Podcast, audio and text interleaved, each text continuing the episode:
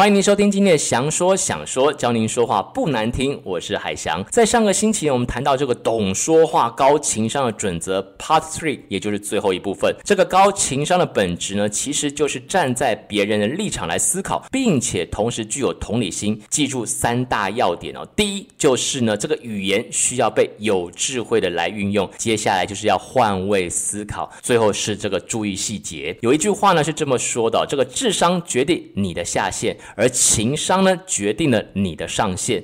会讲话、会说话的人更容易建立起自己跟别人的信任感，也更容易获得别人的好感。今天的内容呢不少哈，所以赶快帮大家稍微复习一下上个星期我们谈到这个懂说话、高情商的这个内容。上星期谈到几个要点，第一个就是看破，但是不点破。当某一个人处在一种非常尴尬这种情况之下的时候呢，就在这个时候我们应该要停止打住了，而不是继续挖苦对方，这会让对方呢难以自容，很没有台阶下，很容易造成友谊上的伤害。记住哦，这个人际关系被破坏的时候，有时候这个后果跟副作用不是你可以想象得到的。接下来一点呢，就是永远照顾少数弱势族群呢。在有一些聚会里面呢，肯定有一些人他注定就是要当主角的，而其他人呢，就是那些绿叶了啊。这些人呢，可能话不多，比较没有参与感。一个高情商会说话的人，懂得在适当的这个时候，让这些少数人加入参与，不要让他们有一种自己被隔离的感觉。那除了找之前提过的所谓的共同话题之外呢，增加那些可能话不多人的参与感，避免气氛尴尬之外哦，也可以主动适时的来询问对方他的想法或他的意见，引导他们哦来参与跟这个发言。接下来一点呢，要点就是呢，安慰别人的时候呢，可以讲讲自己悲惨的这个故事。当我们在安慰朋友的时候，切记切记，千万不不能聊自己意气风发的事情。相反的，在安慰朋友的时候呢，可以讲讲自己悲惨的故事。这个呢，可以让对方感觉上比较乐观一点。但这边有个小小的细节提醒一下大家，就千万不要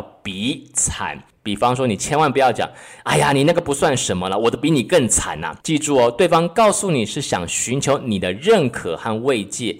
你那样说的话呢，无疑是泼他一桶冷水。想想看，被批评呢，或者是不被认可的感觉，就很像这个在发疼的伤口上撒盐了哈，已经是很痛了，却又雪上加霜。所以千万不要比惨。接下来一点要点呢，是如果打断别人的谈话时呢，要记得补上。诶，你刚刚要说什么啊？每个人说话思路跟节奏和频率都不一样，在聊天的过程当中呢，有时候我们可能真的就会不小心。打断别人要讲的话了，没有关系。如果真的碰到这样的情况下的话呢，要让对方有机会能够把原本要说的话给说完。细心的人呢，甚至会私下找机会道歉或解释自己可能失礼打断对方的话。最后就是千万不要说两句话，第一句话就是“你懂我的意思吗？”第二句话就是“啊，不然嘞。”你懂我的意思吗？其实就是我已经讲得这么清楚，你怎么还听不懂？听起来除了有看扁对方的感觉之外，也是非常不礼貌的态度跟语言。而不然呢？这句话看似平平无奇的三个字，里面包含太多的这种情绪的，而且大部分都是负面的。想必呢，当你听到别人这样对你说这句话的时候，你心情肯定也好不起来。好，复习到这边，照例要提醒所有的这个听众朋友了，这个节目的收听官网呢就是 jdreamcatcher.com，j d r e a m c a t c h e r 点 com，在这个节目页面上面呢有这个咖啡图像，点击咖啡图像买几杯咖啡，鼓励和支持祥说想说这个好节目，教您说话不难听。错过前几集精彩节目的朋友，回过头去赶快听听之前的节目，不听真的会后悔哦，保证受用无穷。而海翔呢日后呢肯定还会带给大家更多更好的节目内容，分享更多技巧，让您说话更有魅力，更好听。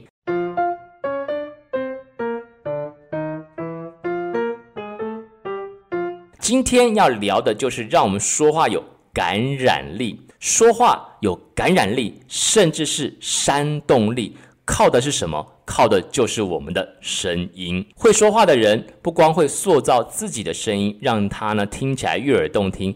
并且呢，他们的语气啊、语调也非常有这个感染力，总是会呢拨动人的这种心情，引起大家的这个共鸣。你说话内容的声音是你的感觉。你的心情和你的状态，都是由你的声音所反映出来的。声音在谈话当中呢，可以说是起到至关重要的一个作用。说话高手的声音呢，总是会与众不同的，他们的语调生动风趣，行为举止得体，有着呢这种自己独树一帜的这种风格哦，这个说话风格。举个例子好了，大家好，欢迎收听今天的详说想说。大家好，欢迎收听今天的详说想说。大家好，欢迎收听今天的详说想说。诶，三种感觉，三种状态，三种不同的声音是完全不一样的。我不晓得大家听出来了没有？好，那我们在说话的时候呢，在调整声音的音调的时候呢，要注意一些事情啊。包括第一，你对你讲的内容要充满自信，这一点你必须让对方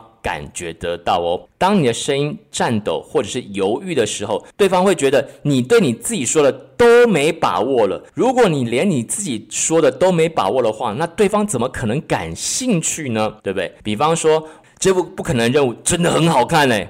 看同一句话，不同的声音，不同的语调，诶。我我告诉你哦，这个不可能的的的任务，这部片真的很好看呢。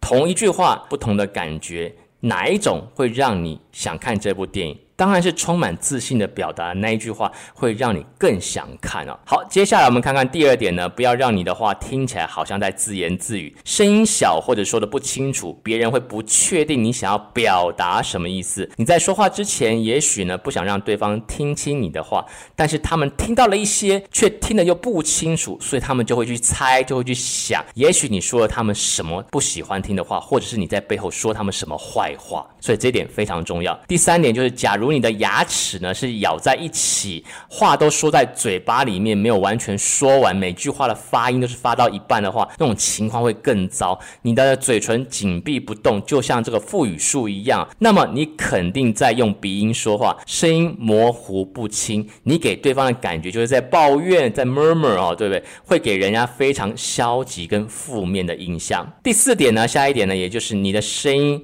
如果像飞机降落的声音，给对方感觉就是你。这种人是非常讨厌的，不愿意听你讲话，要不然就是太高的声音听起来很有这种攻击性啊，会给人家一种呃正面的这种压倒、胁迫他们的这种感觉，而这是他们所不愿意接受的声音。如果你是这种声音的话呢，当你想要大家听你说话的时候，就没有人会喜欢听你说话、听你的意见了。我们再举个例子好了，很多人会觉得这娃娃音感觉很假啊，对不对？感觉到很不自然啊。没有啦，我就是这样子的声音啊。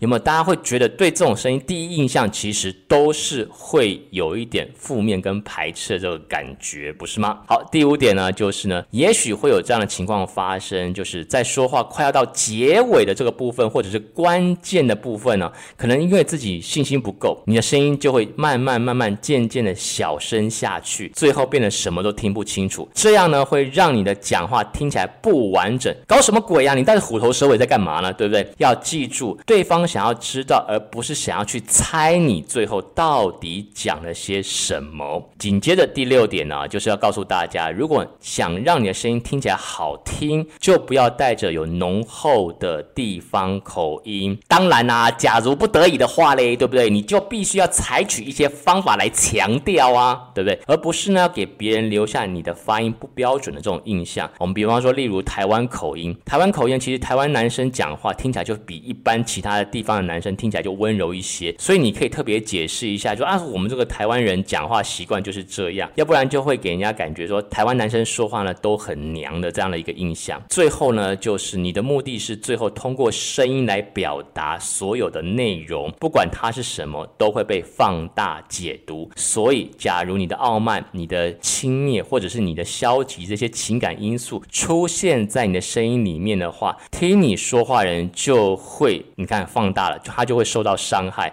这样对别人来说就是不尊重哦。例如，你轻轻的挫折感呢，就会被看作你很歇斯底里；你的失望呢，可能就被听成绝望了。所以，你更要把这种正面积极的感情运用在你的声音当中，运用在你的谈话当中。只有如此呢，才能以积极的方式去引起别人的注意。好的，这就是今天的这个祥说想说的这个单元，不晓得大家收获如何？提醒大家一下，这个节目呢，收听官网就 jdreamcatcher.com，在节目的页面上面有咖啡图像，点击这个咖啡图像，买几杯咖啡呢，鼓励这个祥说想说，教您说话不难听。当然，这个节目已经出到第十五集了，之前一到十四集，如果说您还没有听过的话呢，赶快回头再去听听。啊，前几集的节目真的也很精彩，很实用。不管你是在这个工作上，或者在家庭当中，这些说话技巧对你来说真的很有帮助。所以错过的朋友，真心鼓励你